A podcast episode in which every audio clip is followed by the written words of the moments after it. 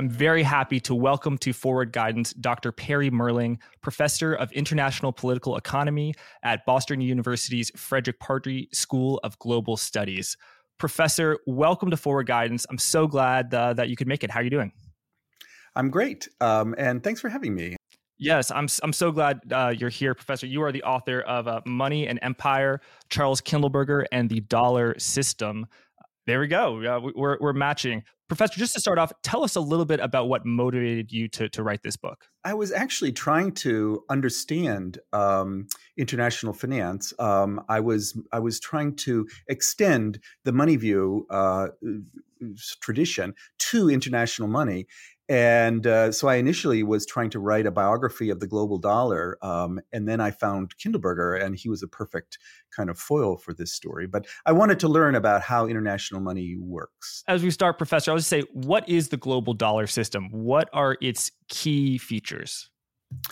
Um, so the important thing to understand is that um, international money is the dollar pretty much exclusively um, and uh, all of all other currencies are sort of tied into the dollar through a set of FX swaps and uh, and international lender of last resort. We can get into that as much detail as you as you want. It's a hierarchical system in that in that regard.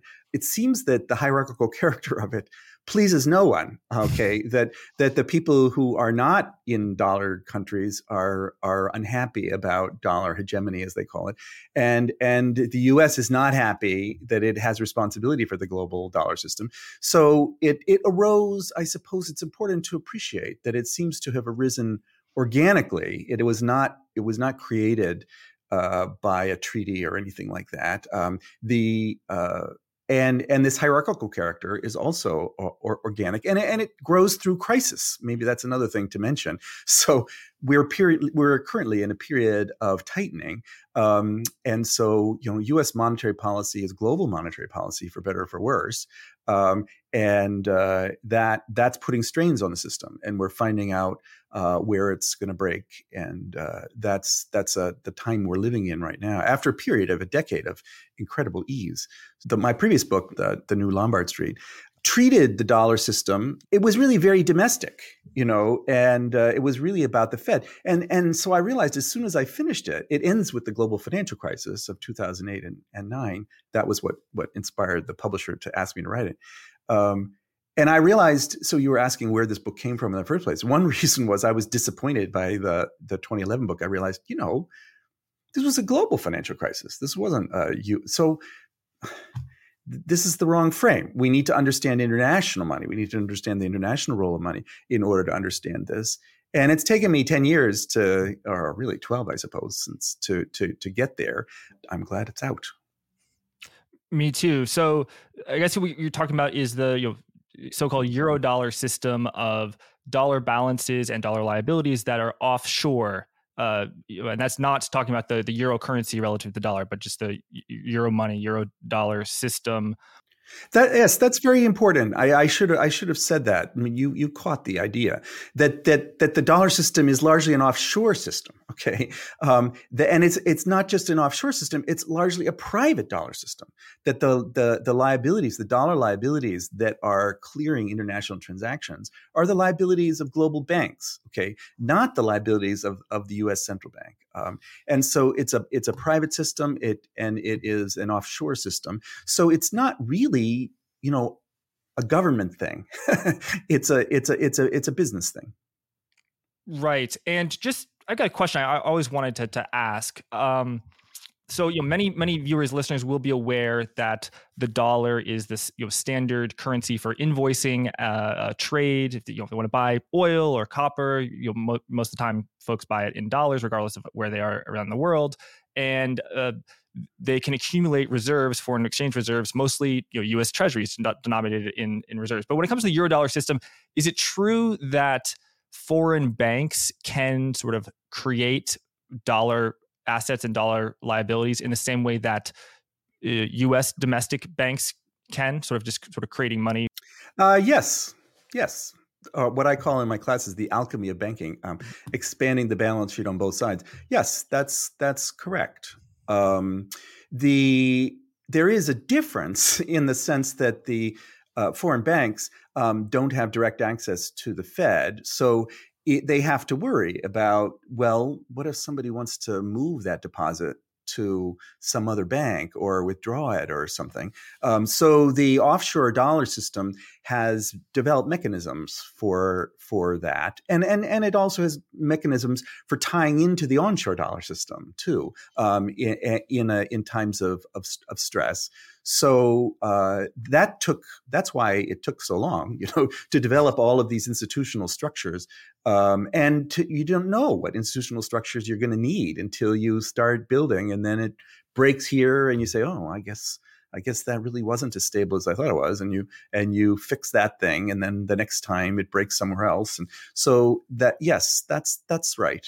That they, that it is in fact a banking system, so it has that feature um, I always say in my classes, you know, the essential, all banking is a swap of IOUs. And so you put your finger exactly on it that yes, there is that there is that elasticity of being able to create money by expanding the balance sheet on both sides. But there's then discipline um, because the question is whether the world wants to hold those dollar balances or in in liquid form, okay, or if, do they want to hold them in treasuries? Do they want to hold them in mortgage-backed securities? What do they want to hold them in? And so you keep moving back and forth, elasticity and discipline disciplining by the holders of money what what in what form would they like to hold their their dollar wealth Thanks for that, Professor. So, there are many evident strengths of the Eurodollar system, which I'm sure we'll get into. But let's just start with the weaknesses, uh, the vulnerabilities, not weaknesses, of that system. Uh, and, and wh- why might it require a lender of last resort to sort of make sure that there, there isn't a crisis? Well, that's just the feature of of all banking systems. It's, it has nothing particularly to do with the fact that it's global. That's true domestically um, as well. I come from a tradition of monetary thought um, where we speak of the inherent instability of credit. Um, this is from Ralph Hawtrey. Once things come unglued and people people want to there's a flight to liquidity to to dollars. That's when the lender of last resort can prevent the system from unraveling um, because it can create the the the, the most the means of payment, um, and so it can satisfy that need. Um, in a, in a time of crisis, that's true of all banking systems, and, and as I say, the, the the the offshore the eurodollar system is a banking system. So that that the difficulty of providing lender of last resort come is really largely political okay because the the monetary system is global but political system is national okay and so whether the fed can be the international lender of last resort is kind of a, in question. You know, is is the U.S. willing to let it do that? Okay, um, is really the problem. Um, and if not, then no one else really can do that. So it's that then you don't have an international lender of last resort, and so your your the crisis will play out.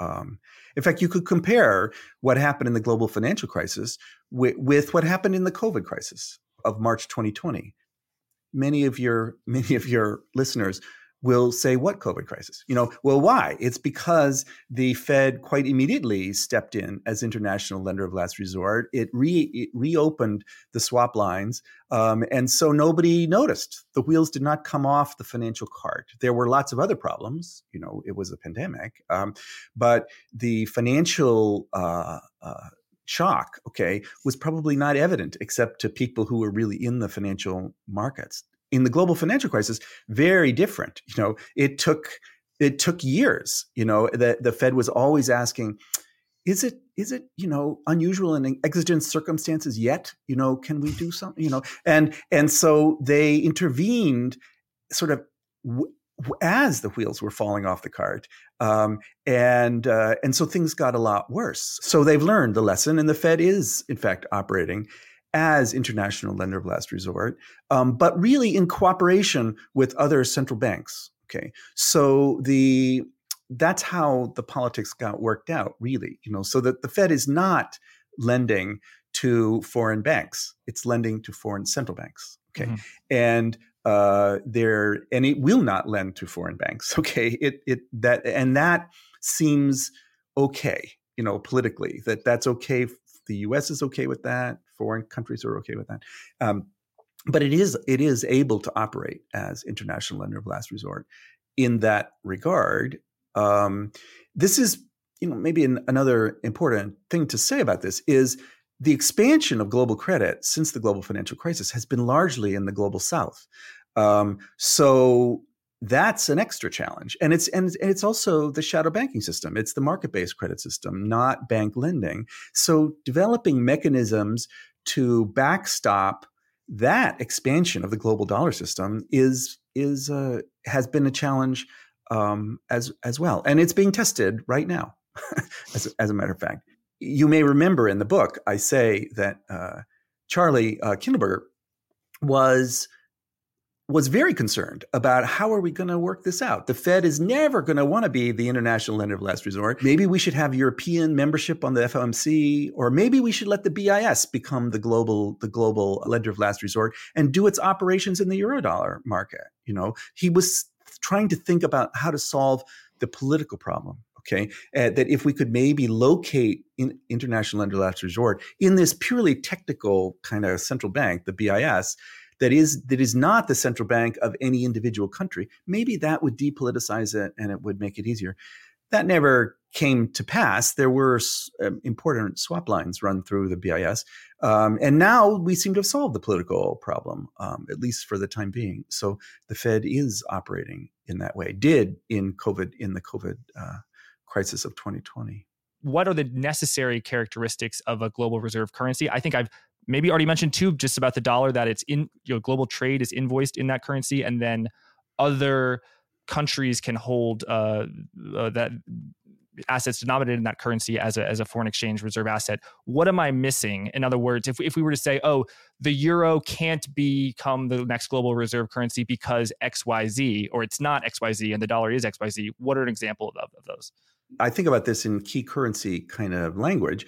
Um, that remember that the balance of payments of an individual country um, is settled in in some international reserve. Okay, so the it's the the question is um, pe- people the uh, surplus countries, countries where people want to want to buy your goods or buy your assets, okay, have no difficulty issuing a monetary liability, okay, because people need to make payments to you. So that's the that's the key. Now, and I have to emphasize it's also fin- financial payments because we know that the U.S. is running trade deficits, has run trade deficits for a long time. And that doesn't seem to get in the way. Okay, and and it's because the world wants to accumulate our assets um, as as well, and so they're making payments to us, um, and that supports the value of that supports the value of the dollar. Um, so some of that has to do with deep and liquid markets um, that are are supported by a legal system and by and by a, a sophisticated banking system, you know, largely in New York. Europe has nothing comparable to the market for treasury bills in in in the United States, for example.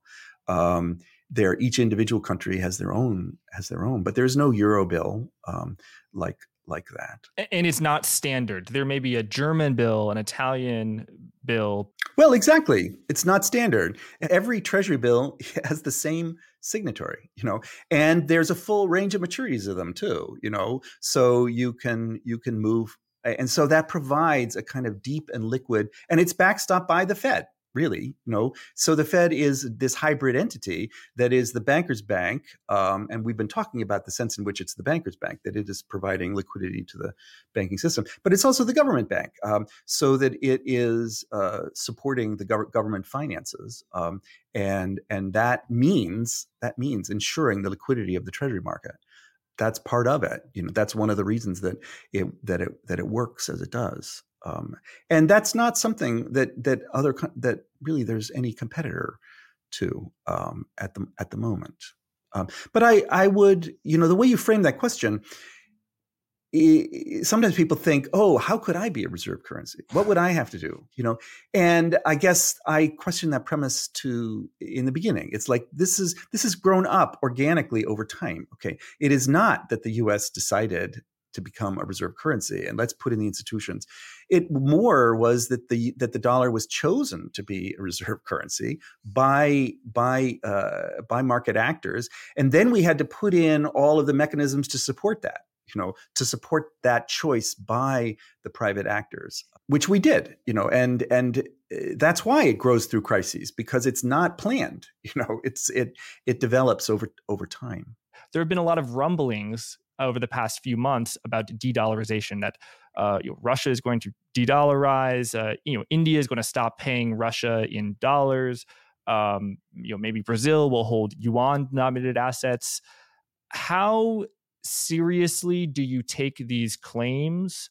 What is your own prognosis about the, the sustainability of the dollar standard? And can you put them in the context of folks, including academics, uh, predicting the demise of the dollar standard, you know, for for you know sixty or seventy years, and it, it hasn't happened yet.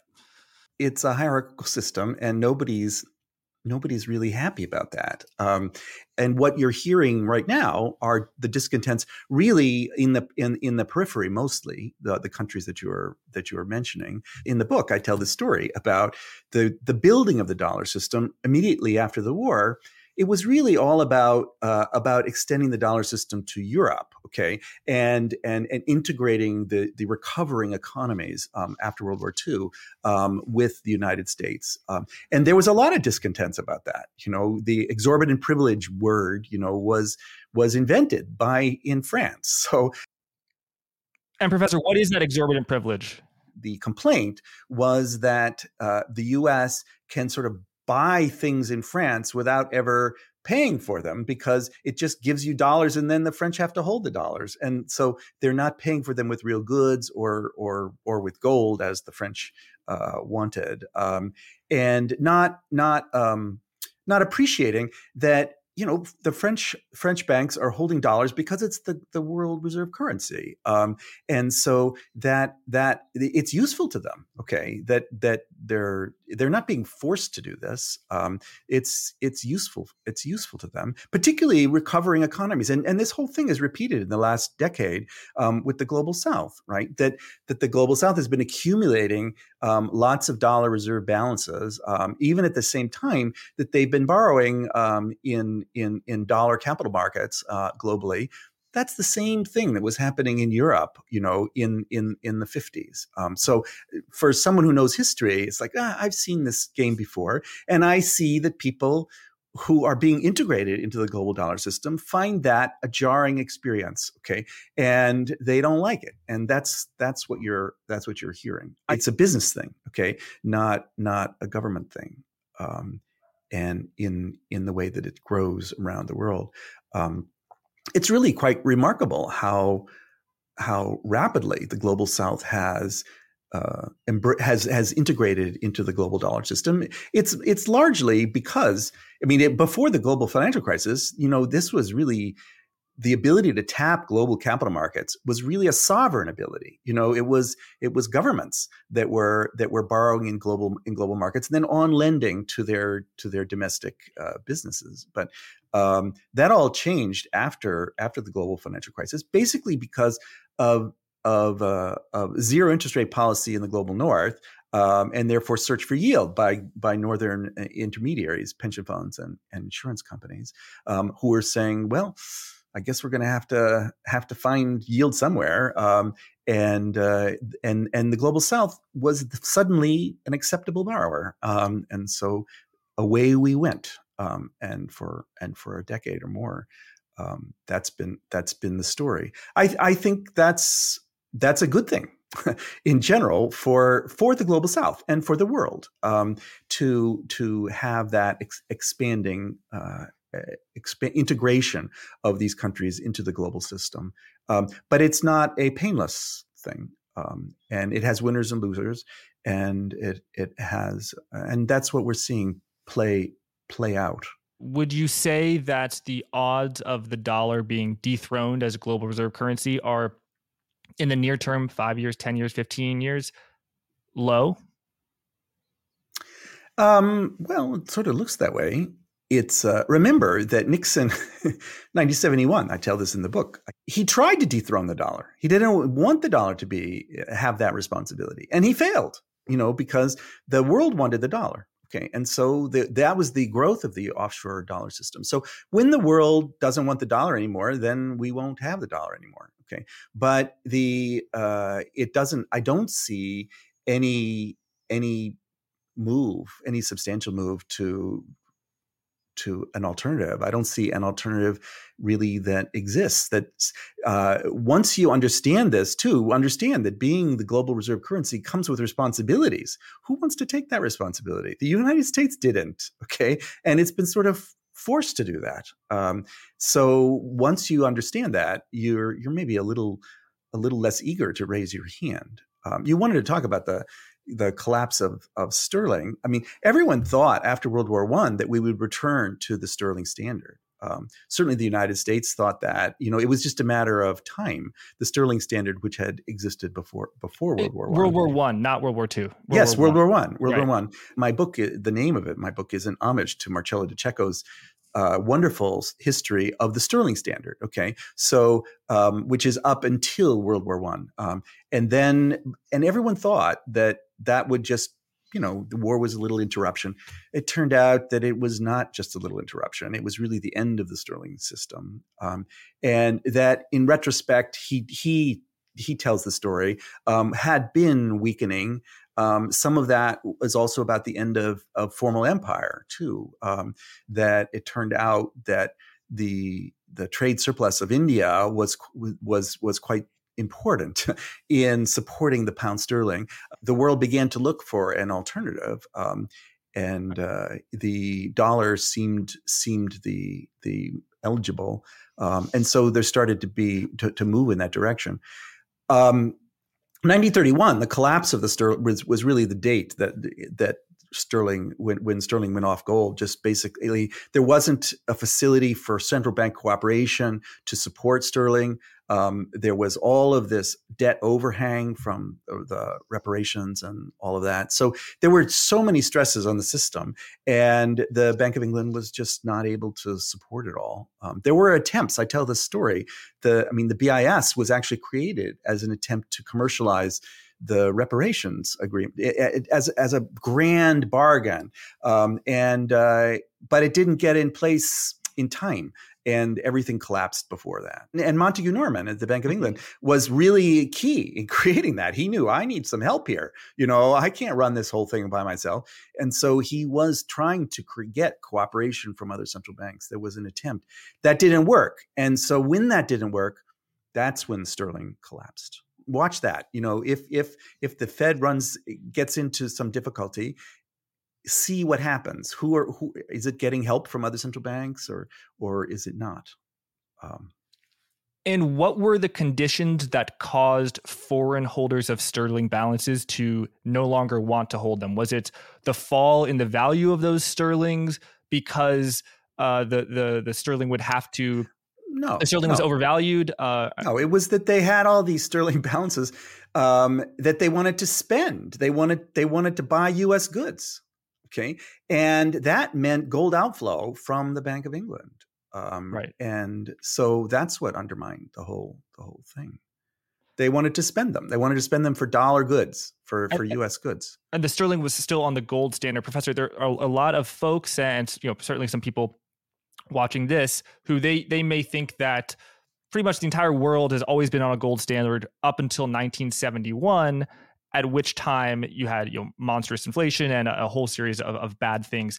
To what degree is it true that the uh, there really you know, was a, a, a, gold standard that um, existed? In other words, it, it wasn't just a sterling standard that the the sterling was tied to gold, but every other currency was actually tied to sterling, not gold. Yes, well, that would be my tradition. My that the, what you just said. Okay, that the, there was gold standard for sterling. Okay, but really sterling was the global was the global uh, money, and similarly, Bretton Woods, you know, sort of tied the dollar to gold, um, but not everyone else was tied to the dollar. Um, so the the there was never a gold standard for it was a dollar standard. We shifted from a sterling standard before World War One to a dollar standard after World War Two, and in the interim, it was just a mess, mm-hmm. mostly. Mm-hmm. You know, as you're as you're making that transition. Uh, from one to the other, it, it's important to emphasize this that the um, you know why why is it why does it work better to have the have the international uh, international money um, the liability of a central bank of a nation as opposed to a metal yellow metal or something like that? And and it's because the payment system is inherently uh, a credit thing okay? And so it's not an out money is there is a form of credit the best money because it's elastic. It's elastic um, uh, outward and also and also inward if it's working well so you can expand and contract both. Gold is not elastic at all you know? It's it, it's there's just a certain quantity of it um, and you can mine more of it you know? It takes a while um, once it's there it's there forever really. It doesn't it doesn't uh, rust that's why we like it um, but it's it's not a good it's not a good money. It might be a good kind of standard of value. You can you can promise to pay gold. Um, that's what that's what the dollar was until 71. But once the pressure came on to actually make those payments, we we went off and the dollar system was it went that was a shock like 1931 was a shock. Um, in fact, Kindleberger did worry that Nixon's abdication, as he understood it in 71, was was was analogous to 1931, you know, when the sterling standard uh, collapsed. And however, Montagu Norman was forced off gold, okay, and and the dollar was not in 71. This was a decision, a political decision. And so that's why Kindleberger always called it the crime of 1971. It seemed that the U.S. was was abdicating its responsibility and that there would be very bad consequences. Um, as in, as you know, as in fact there were. It wasn't global depression, but it was stagflation. It was inflation. Um, you, you're like you're a sort of young guy. You don't remember the '70s, um, but I do. I was in high school then, and uh, it was it was not it was not a good time to be alive. Um, at all. It takes time to create the to create the foreign exchange markets, the forward markets, the eurodollar system, all this stuff. These institutions have to grow. And in retrospect, so you know, it took it took eight, nine, ten years.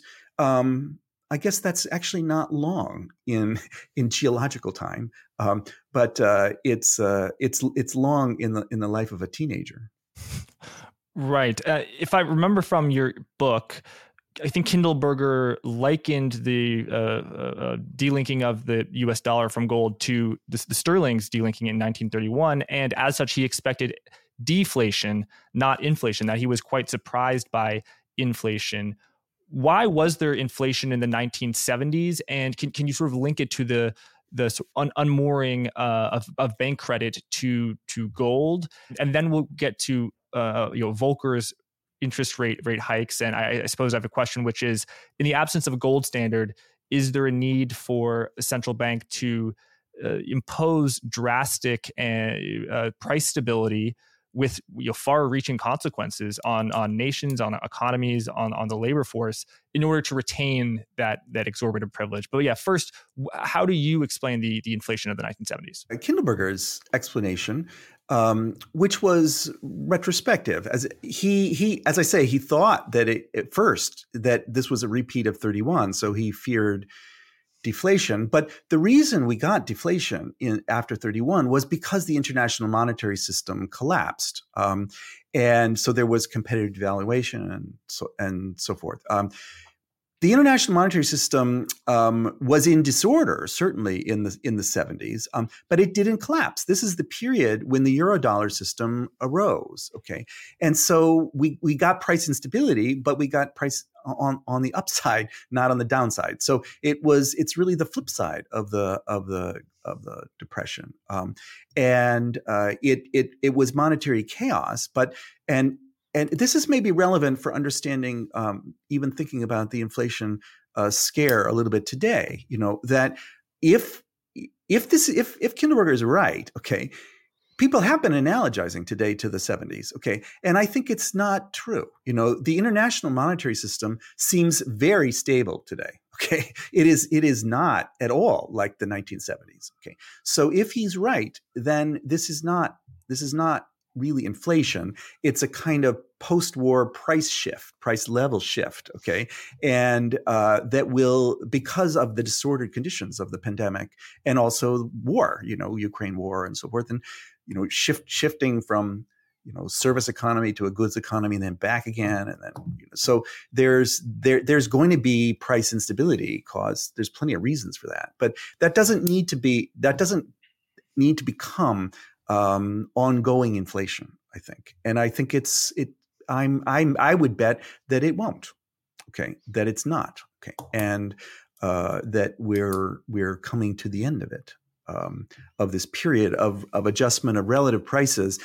But if prices are sticky downwards, the only way to adjust relative prices is for some prices to rise and the other ones to stay. And so that is rising prices. It, and so that is inflation. But that's not the ongoing inflation dynamic um, that we saw that operates through a wage price cycle or an exchange rate, you know, devaluation and then inflation and then more devaluation. So I'm optimistic, I guess, about the longer range. But it, I think the next couple of years are going to be a little rocky because we are coming to into the discipline phase of this system. Um, we will be figuring out what parts of those credit expansion that we did in, the, in, in during the zero interest rate policy were a good idea and what parts were not a good idea. Um, and there's going to be a, a, a consolidation um, of, of, of that. And we, and then two or three years from now, we will, we will, we will be in a position. I mean, you mentioned Volcker. So 70, 79, this was, this was a very painful period. Um, and uh, I, I graduated college class of 81. So this was, this was my, time when I was, you know, becoming an economist, really uh, thinking about that, and that was that was a pretty traumatic uh, experience. Um, when the dollar moves against the German, against the Deutschmark and the yen, you know, by fifty percent, you know, it, it, was it was uh, it was a time of great instability um, compared to present present time seemed like nothing. Um, so uh, it, probably that shapes my shapes my optimism uh, is just it seems pretty it seems like the system is pretty is holding together um, at the core like the core okay um, the, there are that's not at all to underestimate the difficulties that are in the periphery um, and and the difficulties for the businesses that grew up during ZIRP you know mm-hmm. ZIRP businesses are are is no longer you know it's it's it's no longer profitable. If you depended on ZIRP you're you're not profitable anymore. Um, and i think we are not returning to ZIRP. I think this is a pivot moment um, in in the global dollar system. Um, and so there are ZIRP businesses everywhere you know in the world.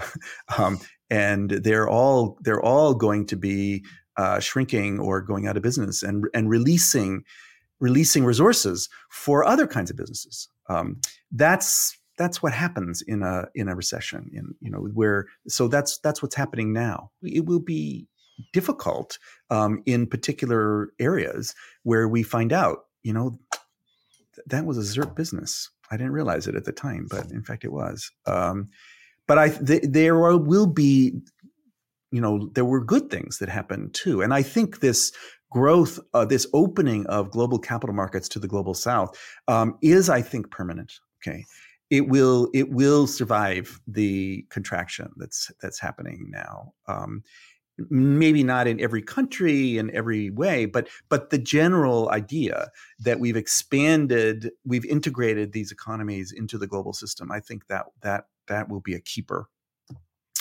Um, and the and and also the market-based credit system that this is the this is the natural form of banking for a global economy that bonds travel better than loans um, and uh, to put it sort of simply. Um, and so that also will be consolidated. Um, that that expansion of the the shadow banking system that broke in the global financial crisis was really just a U.S. thing, you know, residential mortgage-backed securities, um, and uh, booked uh, offshore in, in in Europe to a great extent. Um, uh, but now now it's global, so it's uh, that's been a big big change in the last ten years. Um, globalization of shadow banking and the global, global an extension of the dollar system to the global south. Right. Uh, ZIRP, of course, is a zero interest rate policy, and I can't help but think, pr- Professor, when the U.S. has a zero interest rate policy, it allows Europe to have a zero interest rate policy. Um, and you know, Japan interest rates have been you know very low for, for a long time, but you know suddenly Brazil can have interest rates at six percent. But oh, if the Federal Reserve raises to four percent in you know less than a year, suddenly you know India has to raise rates, Brazil has to raise rates. So it's it's always sort of follow the leader and I'm, I'm, not familiar with the uh, you know the, the figures from, from those times of, of Volcker, as you say. You know, I'm, pretty, pretty young, but uh, I, I, imagine when the yen devalued against the dollar, that it was because Paul Volcker raised interest rates to uh, you know 16, 17, 18 percent, and as, as such, you have money flowing in to chase. Uh, those high returns, uh, you know what's called hot money, which you and, and Kindleberger write a lot about let's move on to to sort of, sort of uh, shadow banking uh, and, and, the, the money view. You wrote a very uh, uh important piece, uh, uh, Zoltan Pozsar, as well as Professor Daniel Neilson, who's, who's been on on this show, and, and James and James Sweeney too from yes, thank, Credit Suisse. Yeah, yeah.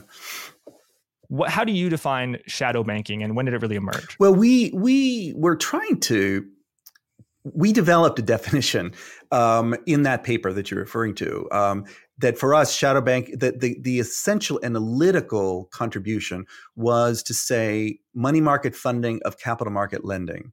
Um, and why is that important? Because in on both sides there, you're talking about prices that are determined in dealer markets. And uh, so looking at money market conditions and looking at capital market conditions um, and and and i would add now which we didn't really say in that paper um, understanding that both money markets and capital markets are global markets right? There's one capital market not a bunch of national ones you know?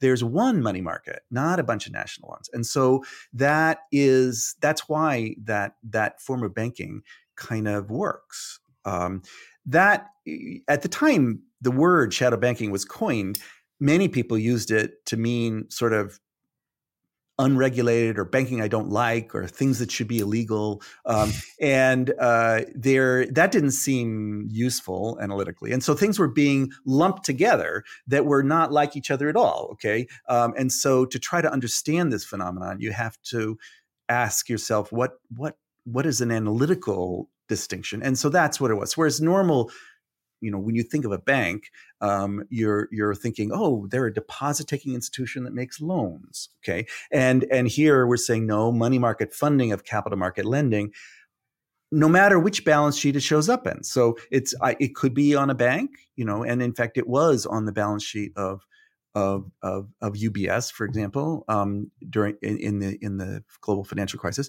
Um, it was offshore in these SIVs, these you know Citibank SIVs. Um, when you see money market funding of capital market lending, you're talking about shadow banking. Whether it might also be spread across multiple balance sheets. That's what's happening with the global south now. Really, that the funding it, it it's it's all offshore. It's offshore on the margin, um, but it's not in one institution. You know, you could have part of the term funding here and then overnight funding over there. So it's it helps analytically to trace this. That's our definition of of that. I haven't actually.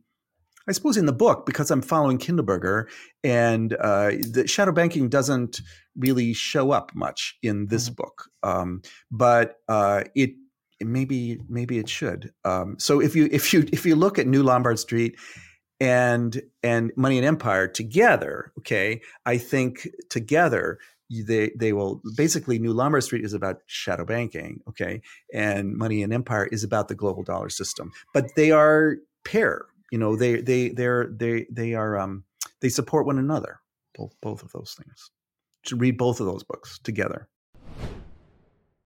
Hey there, sorry to interrupt. A lot of forward guidance listeners are not into crypto. If that's you, please skip ahead, get back to the interview. Some forward guidance listeners are into crypto, some own crypto, a smaller percentage owning lots of crypto. And a much smaller percentage work at crypto hedge funds. If you're in those latter two categories, Blockworks Research might be a good fit for you. Blockworks Research is a research and data platform that analyzes governance, tokenomics, and models of interesting crypto projects, including new protocols. There's a lot of edge that can be gained from reading these reports. You can check out a sample report at www.blockworksresearch.com slash research and hit the free report toggle. If that is of interest, full subscriptions can be purchased at www.blockworksresearch.com slash sign dash up. You can also get 10% off using the discount code guidance10. Thanks, and let's get back to the interview. Right. And, and you know, c- coming on to the money view, it strikes me that in the shadow banking world and those specifically money market funds in 2005, 6 and 7 and 8 which owned uh, assets that were locked up with uh, toxic assets that maybe they were solvent, maybe they weren't, but uh, highly illiquid asset-backed commercial paper. And if there had to be a, a fire sale in order to liquidate, because everyone could with everyone could withdraw their liabilities at once on the liability side. On the asset side, everything can't be sold at once, and this is a, a crisis, you know, a, a, problem that banks have have faced you know, uh, um, forever. Do you think ne- that money market funds now are in a better way because they mostly own government paper or you know if they have accounts with the Federal Reserve at the reverse repo? Uh, sort of is is that mostly due to regulation or is it maybe not true? make the distinction between prime funds and and and government only funds um, and and I suppose an important distinction there too is the new regulation that that only government funds can promise par so that the liabilities of those funds are are close substitutes for bank deposits, um, whereas prime not so not so much, um, and that caused a big shift of of corporate funds from into government only because they they are not interested in having a non-par non-par instrument. It's not it's not just money market mutual funds that are that are the funding uh, enterprises. I mean, anyone who's holding a short term. Uh, directly or, or indirectly, I mean, central banks are holding short-term dollar dollar assets. We're wondering if the if the money market funds are are in danger.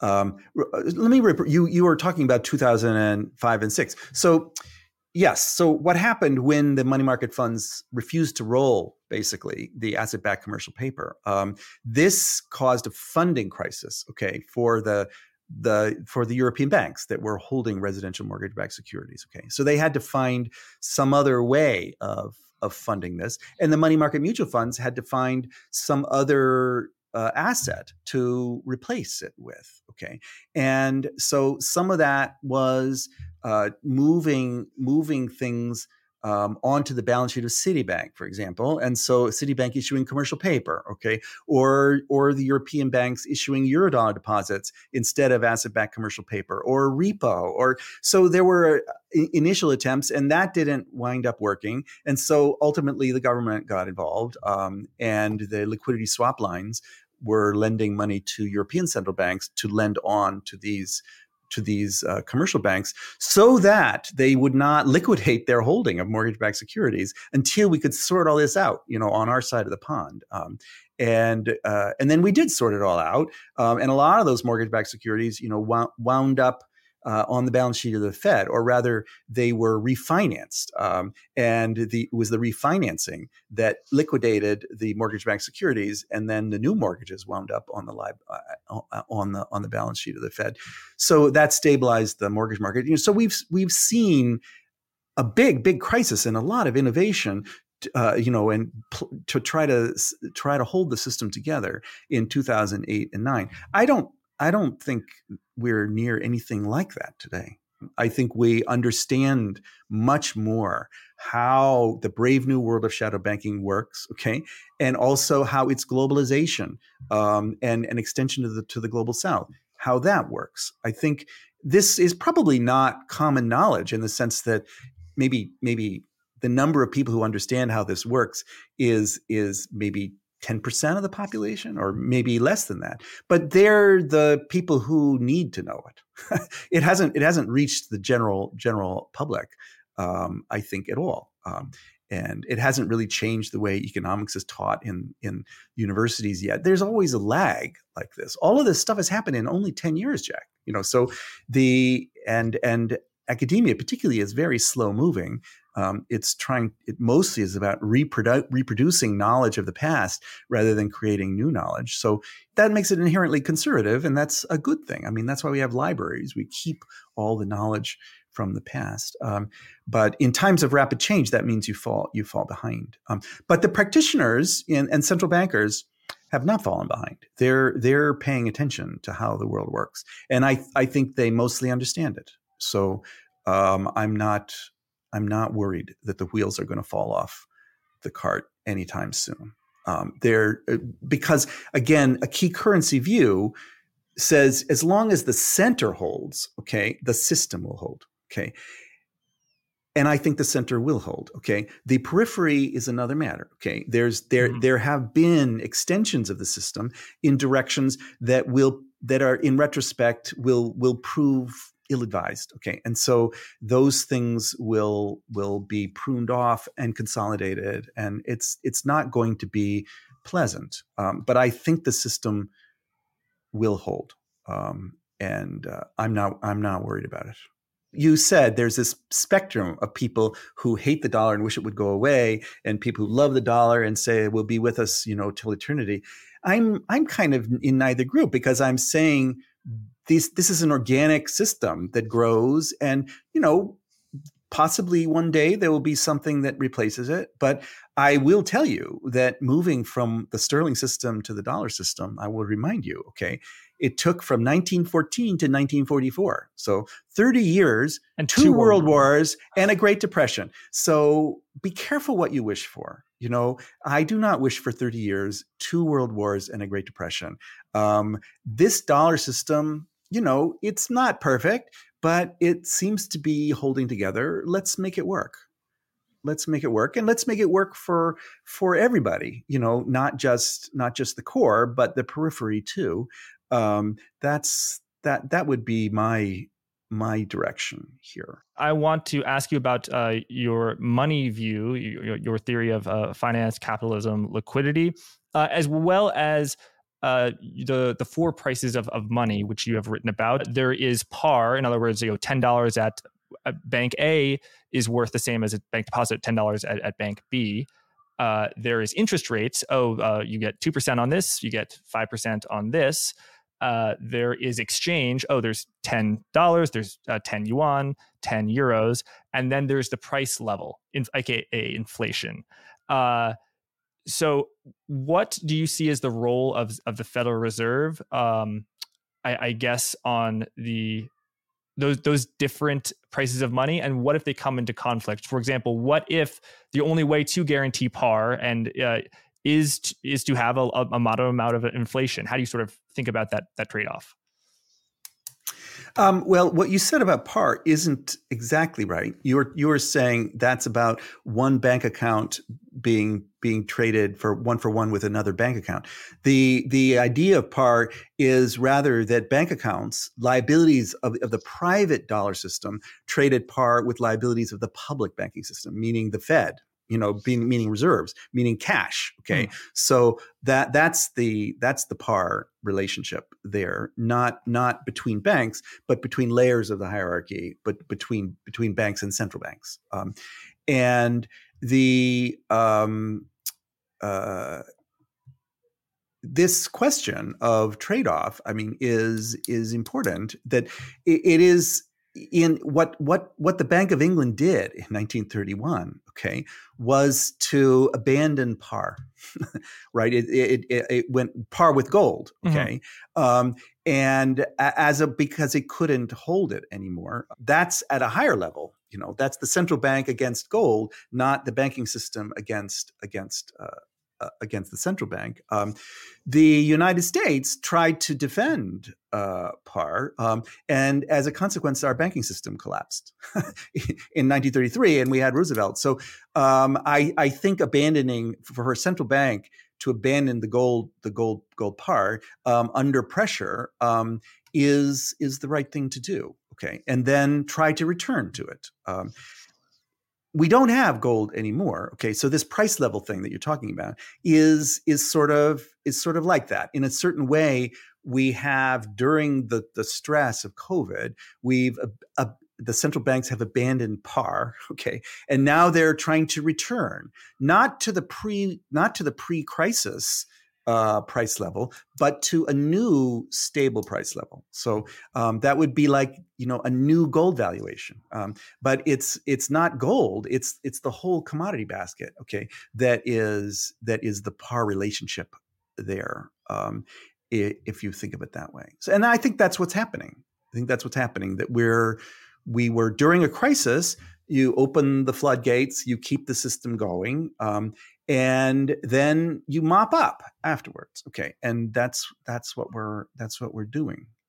In that sense it's not so much a trade-off. You're saying there's a trade-off you know it's more what is the right policy for the moment you know and switching mm-hmm. from elasticity to discipline you know at at at at at the correct moment. Um, the system tends i return to this you know the system tends to fluctuate.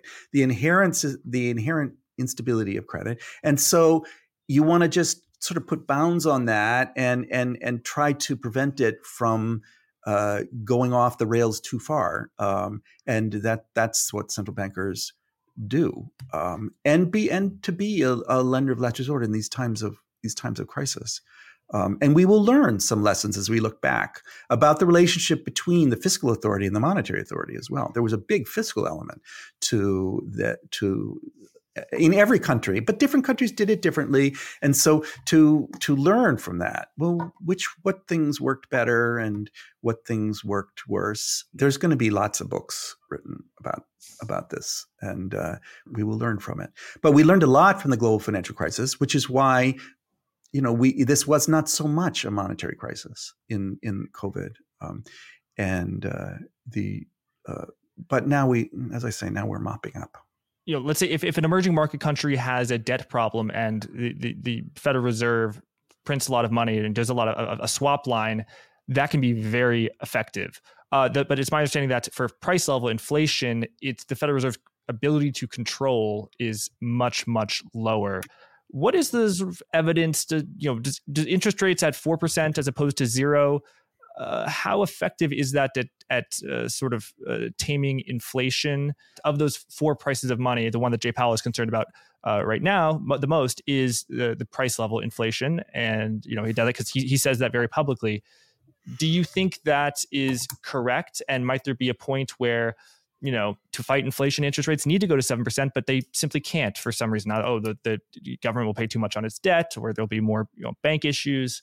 I don't know what what uh, what Jay what's in Jay Powell's head. Um, I know what he says publicly, but that's not necessarily what he actually thinks. Um, the central bankers are in this communications business, you know, so um, interest rates are are a lot higher now, okay, than people are used to, you know, for the last 10 years. And so it feels, and they've moved very rapidly. That's true too. So that's a big shock you quite correctly point out that the link between that sort of action and the price level, you know, is not direct. Okay, and um, in the money view, we we understand the rate of interest as really being about the price of of rolling over your debt, debts that are coming due. You know that so it's the survival constraint, and and what what higher interest rates do, higher overnight interest rates do, is to really give a big incentive for people to settle, okay, instead of instead of rolling over. Okay, um, under a zero interest rate policy, it costs you nothing to to roll over, and so nobody settles. And when they don't settle, that means there's no discipline, and and you never know if this business is a viable business or not a viable business. So now we're finding out, but we've only been at this a year, Jack. You know, he, he so it's going to take a while. Okay, we will we will know. You know, three years from now. Okay, whether it worked or not. Um, is four percent, five percent? Is it a, is it enough? Will I doubt that we're going to have to go to twenty percent? You know, like Volcker. You know, because things had gotten way out of hand. You know, by 1979, um, and I think a, a lot of Powell's uh, he he he remembers that. Uh, you you look at his gray hairs and you say, yeah, he, he remembers that. Okay, that we don't want to let we don't want to let it to get to the point where to put the wheels back on the cart takes that much, you know, that was devastating blow for for many years. You know, it, it was basically two or three years of intense intense pain okay? And so i don't think that we're going to need to do to do that um, and uh, maybe they've done enough maybe they haven't done enough. It does not look to me like the ZIRP businesses have capitulated yet okay but that just may be because they have lots of cash reserves and those cash reserves may have come from some of the pandemic features you know that that there there are large cash reserves in, uh, around so that businesses that are really unprofitable are running on fumes can still survive um, and uh, I don't know so much the situation in the periphery, um, and uh, there. But as you say, all these interest rates are moving together, um, and there, there, there will be there will be uh, washout um, in in other in other places. Um, and uh, and that creates then political pressure for stopping, you know. For uh, but the the the system as a whole, okay, um, it uh, is what is what I think um, I'm I'm watching.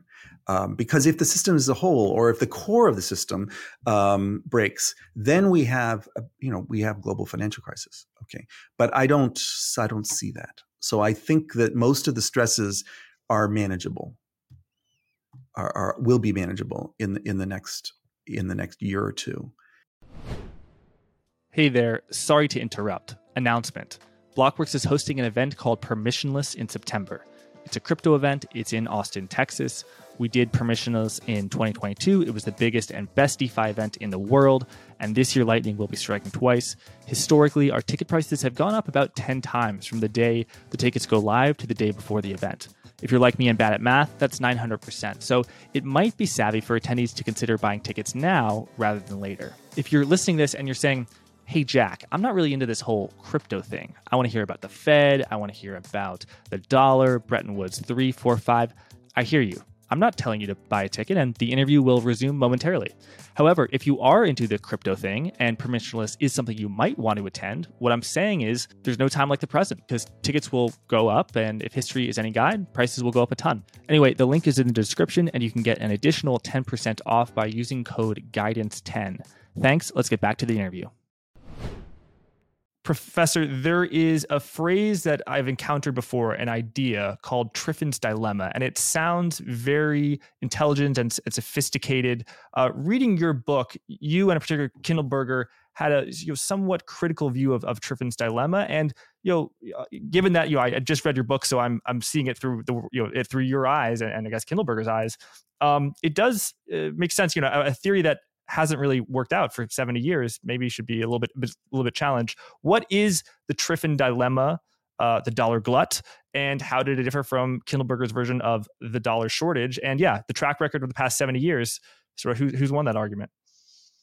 Um, well, I tell this story in chapter six. So Triffin Triffin uh, was a professor at at, at Yale, um, and he wrote a book called "Gold and the Dollar Crisis" that that got the that captured the imagination of President Kennedy, um, and therefore the economics profession that was advising President Kennedy. Um, I think that's sort of where it came from.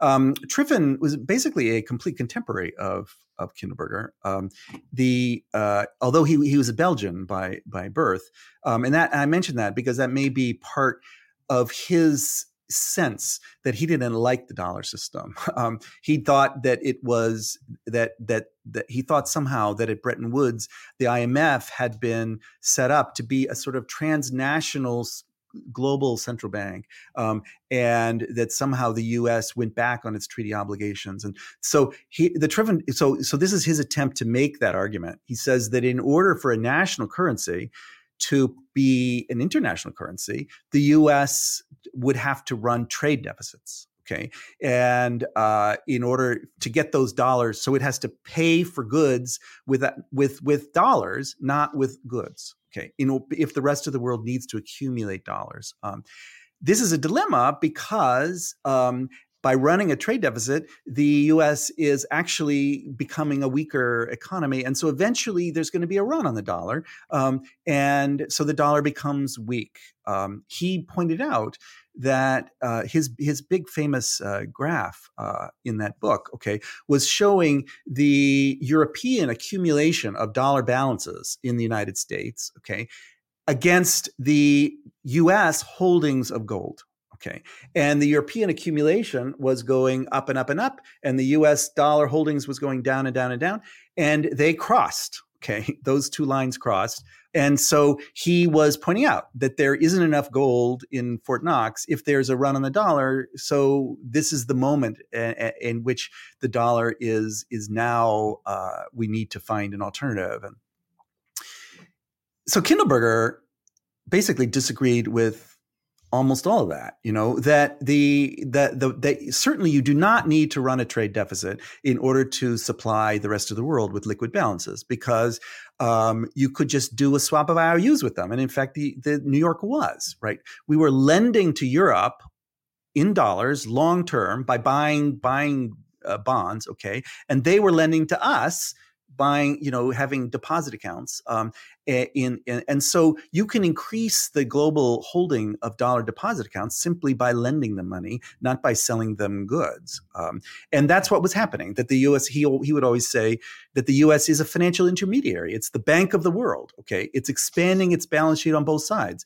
so that it's not true that the United States that there's some dilemma that prevents a national currency from being from being a global currency. Um, and and in fact that's what britain did when sterling was so so we this is the lesson from from from history um, it's also not true that somehow um, when this dollar line crosses the gold line there you know banking is not it's not that the dollars are somehow in the place of the gold. A fractional reserve banking is the nature of the game, you know, and there it's not a the the, the dollar uh, the dollar holdings of the rest of the world are increasing because the rest of the world is growing and they need more dollar reserves. And so they will be increasing every year you know and there's no that's not right to think of that as a deficit.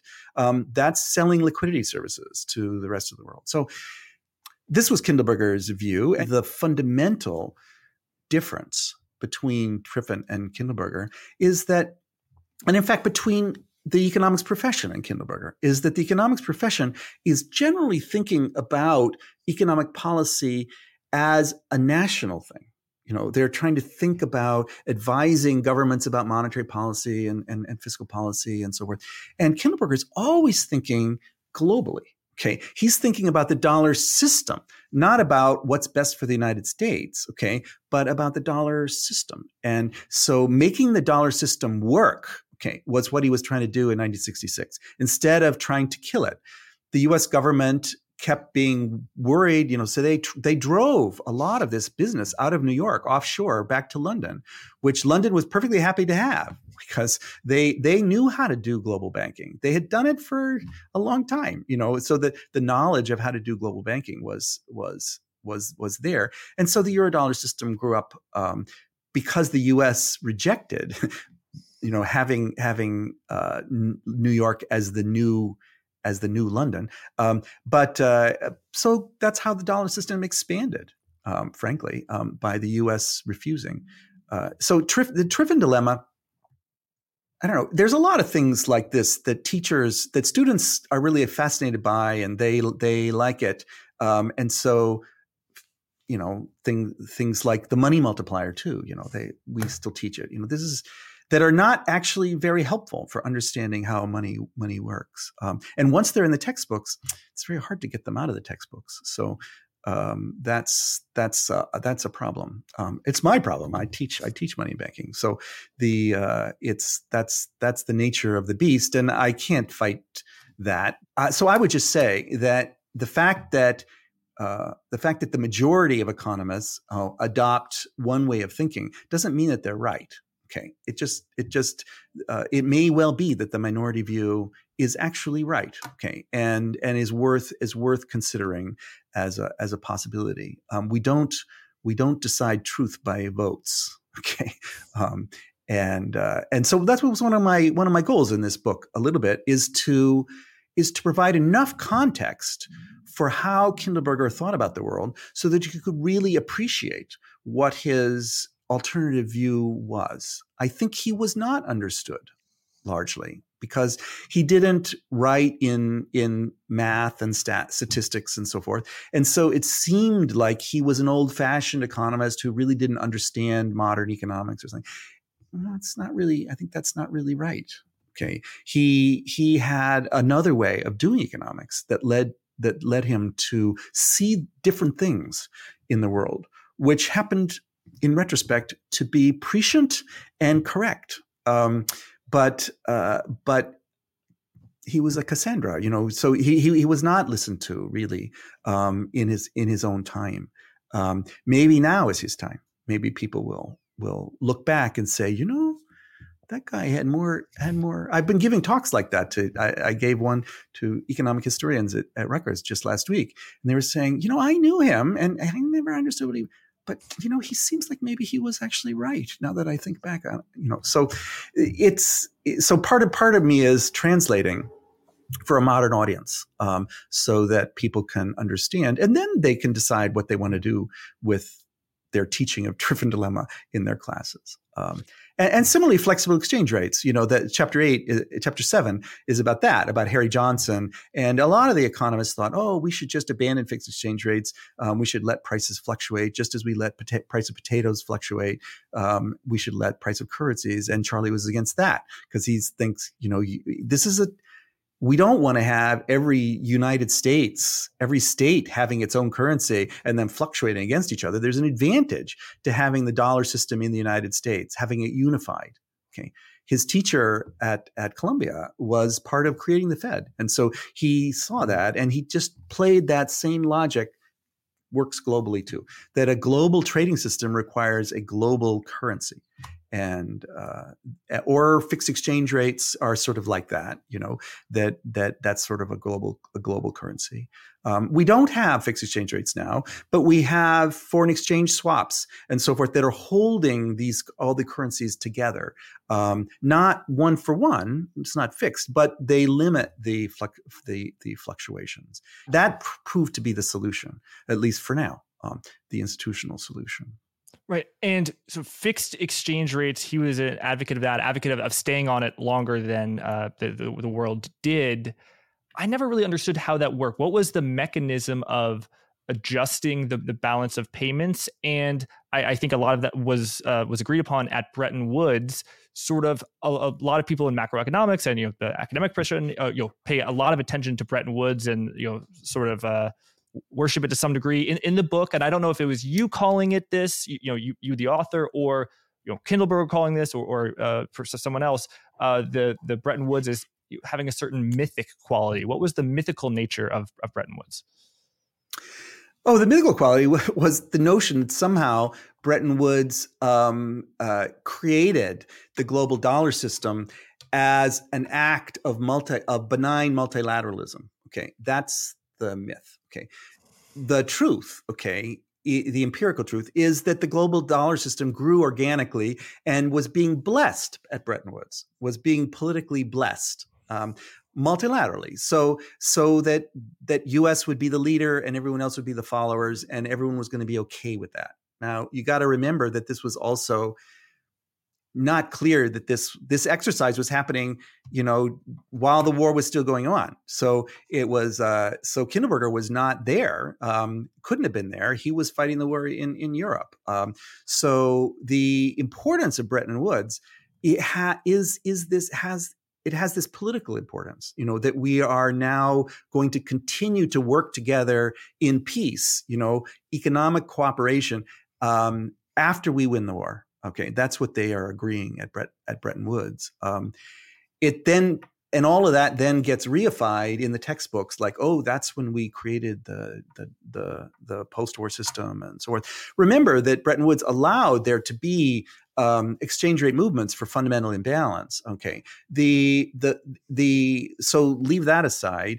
The you asked how are how do fixed exchange rates work they work essentially through um, interbank borrowing or between countries, global borrowing, um, to absorb temporary uh, deficits and surpluses. So the global banking system is the key backstop for a stable exchange rate system in this sense that the that countries that are running deficits um, can borrow from countries that are running surpluses but it's not the sovereigns that are borrowing and lending it's their their their banking systems you know so that it, it that it operates a, as a business thing okay not as a as a government thing implicit in that is is or is not the assumption that it's a temporary thing oh I uh yeah, sure. more than I earned, sure. so I'll get it back. Whereas uh, yes. Know, now the, the U.S. has yeah, fun, that's why I said fundamental imbalance. Okay, with you know if if in fact you've been running if you're running uh, fundamental imbalance, then then then the exchange rate is wrong,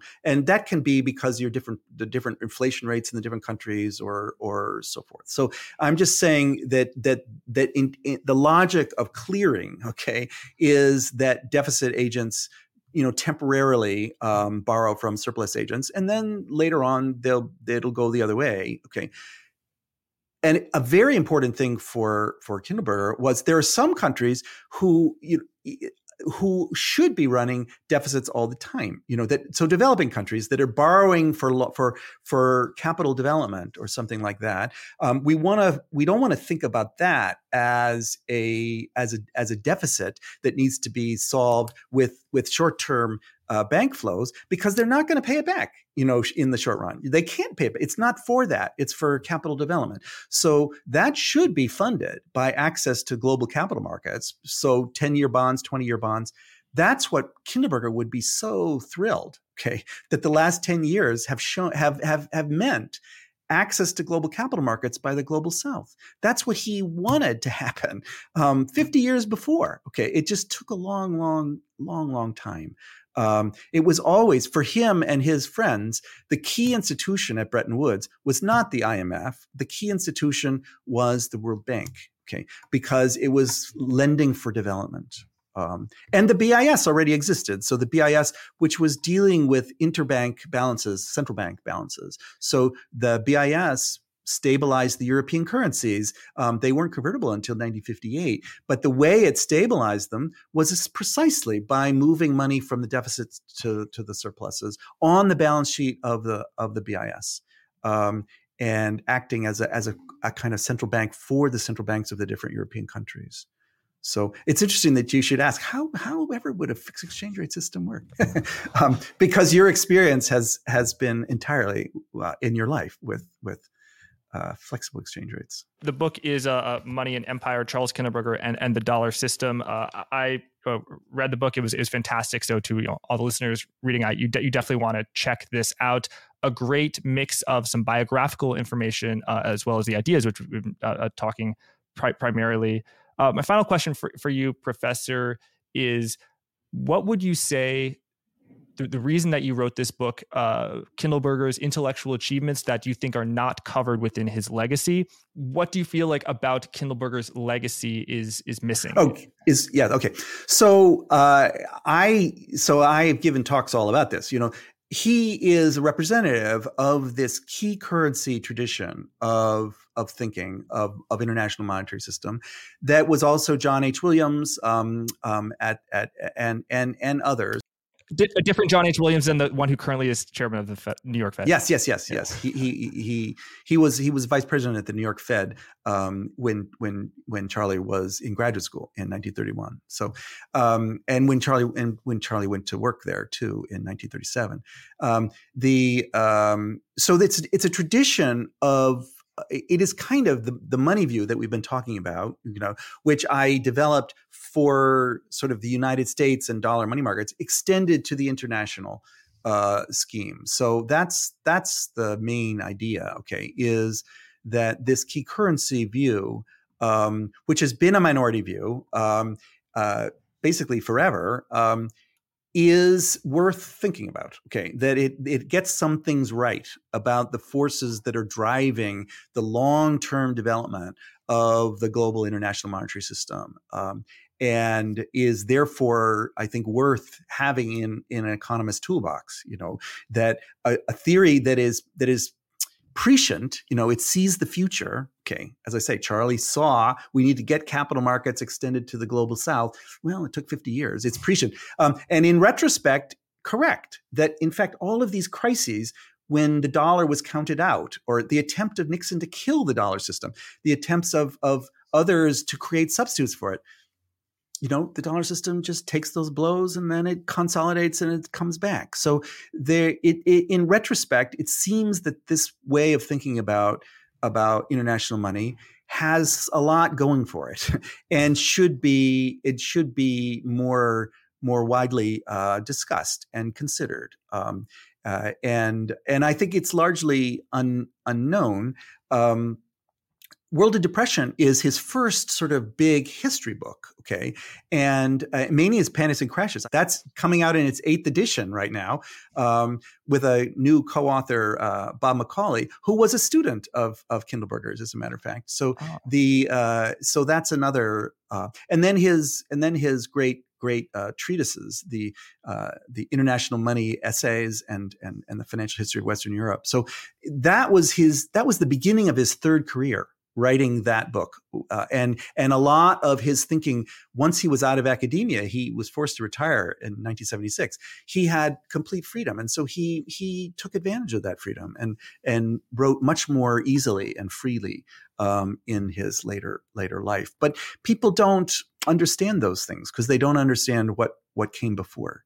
And i'm hoping that my book will will provide an easy entry point um, it's uh, it's not a long book. Okay, it's not. It's and it's, um, it's amazing how much you managed yeah. to pack in there for how long. It's a pretty like dense book. Okay, yeah. but it's a pretty dense book. But but it's it's a story too. So the you know I always tell uh, you know my students just just read it you know you don't have to you know it, it, it, has a certain narrative arc to it you know you can read this at different levels you can read it um, quickly as a biography. Okay, you can read it very slowly as a critique of of modern economics. Okay, or you can read it at a middle level that it's kind of an, an alternative an alternative view of these of what happened in the international monetary system over his lifetime. Um, and uh, it's an, an, alternative to what you will have learned in your classes, which puts Bretton Woods at the center, right, and doesn't mention anything about the tripartite agreement in 1936. You know, so it's a different set of pivotal dates, and so it is a revisionist history of international money, as well as as well as a biography, as well as a a, a an a excavation of an alternative monetary theory. Those are hmm. all three things in that 200 some pages. So, uh, but you can read it in any of those three ways. Um, they're they're intertwined. Yes, they are. Well, uh, Professor, thank you so much for being so generous with your time and insights. It was fascinating to learn from your book and to, to learn from you uh, speaking just now. Thank you, everyone, for watching. And uh, please check out the book. Uh, you, you, won't be disappointed. Uh, thanks and uh, talk soon. Forward Guidance, the program you just enjoyed, hopefully, can be viewed on YouTube at Blockworks Macro or heard as a podcast on Apple Podcast and Spotify. Episodes are typically released on Apple and Spotify a few hours before they air on YouTube. Please leave a review on Apple Podcast if you feel so inclined. Also, you can get 10% off to Permissionless 2023 and Blockworks Research using code GUIDANCE10. Thanks again and be well.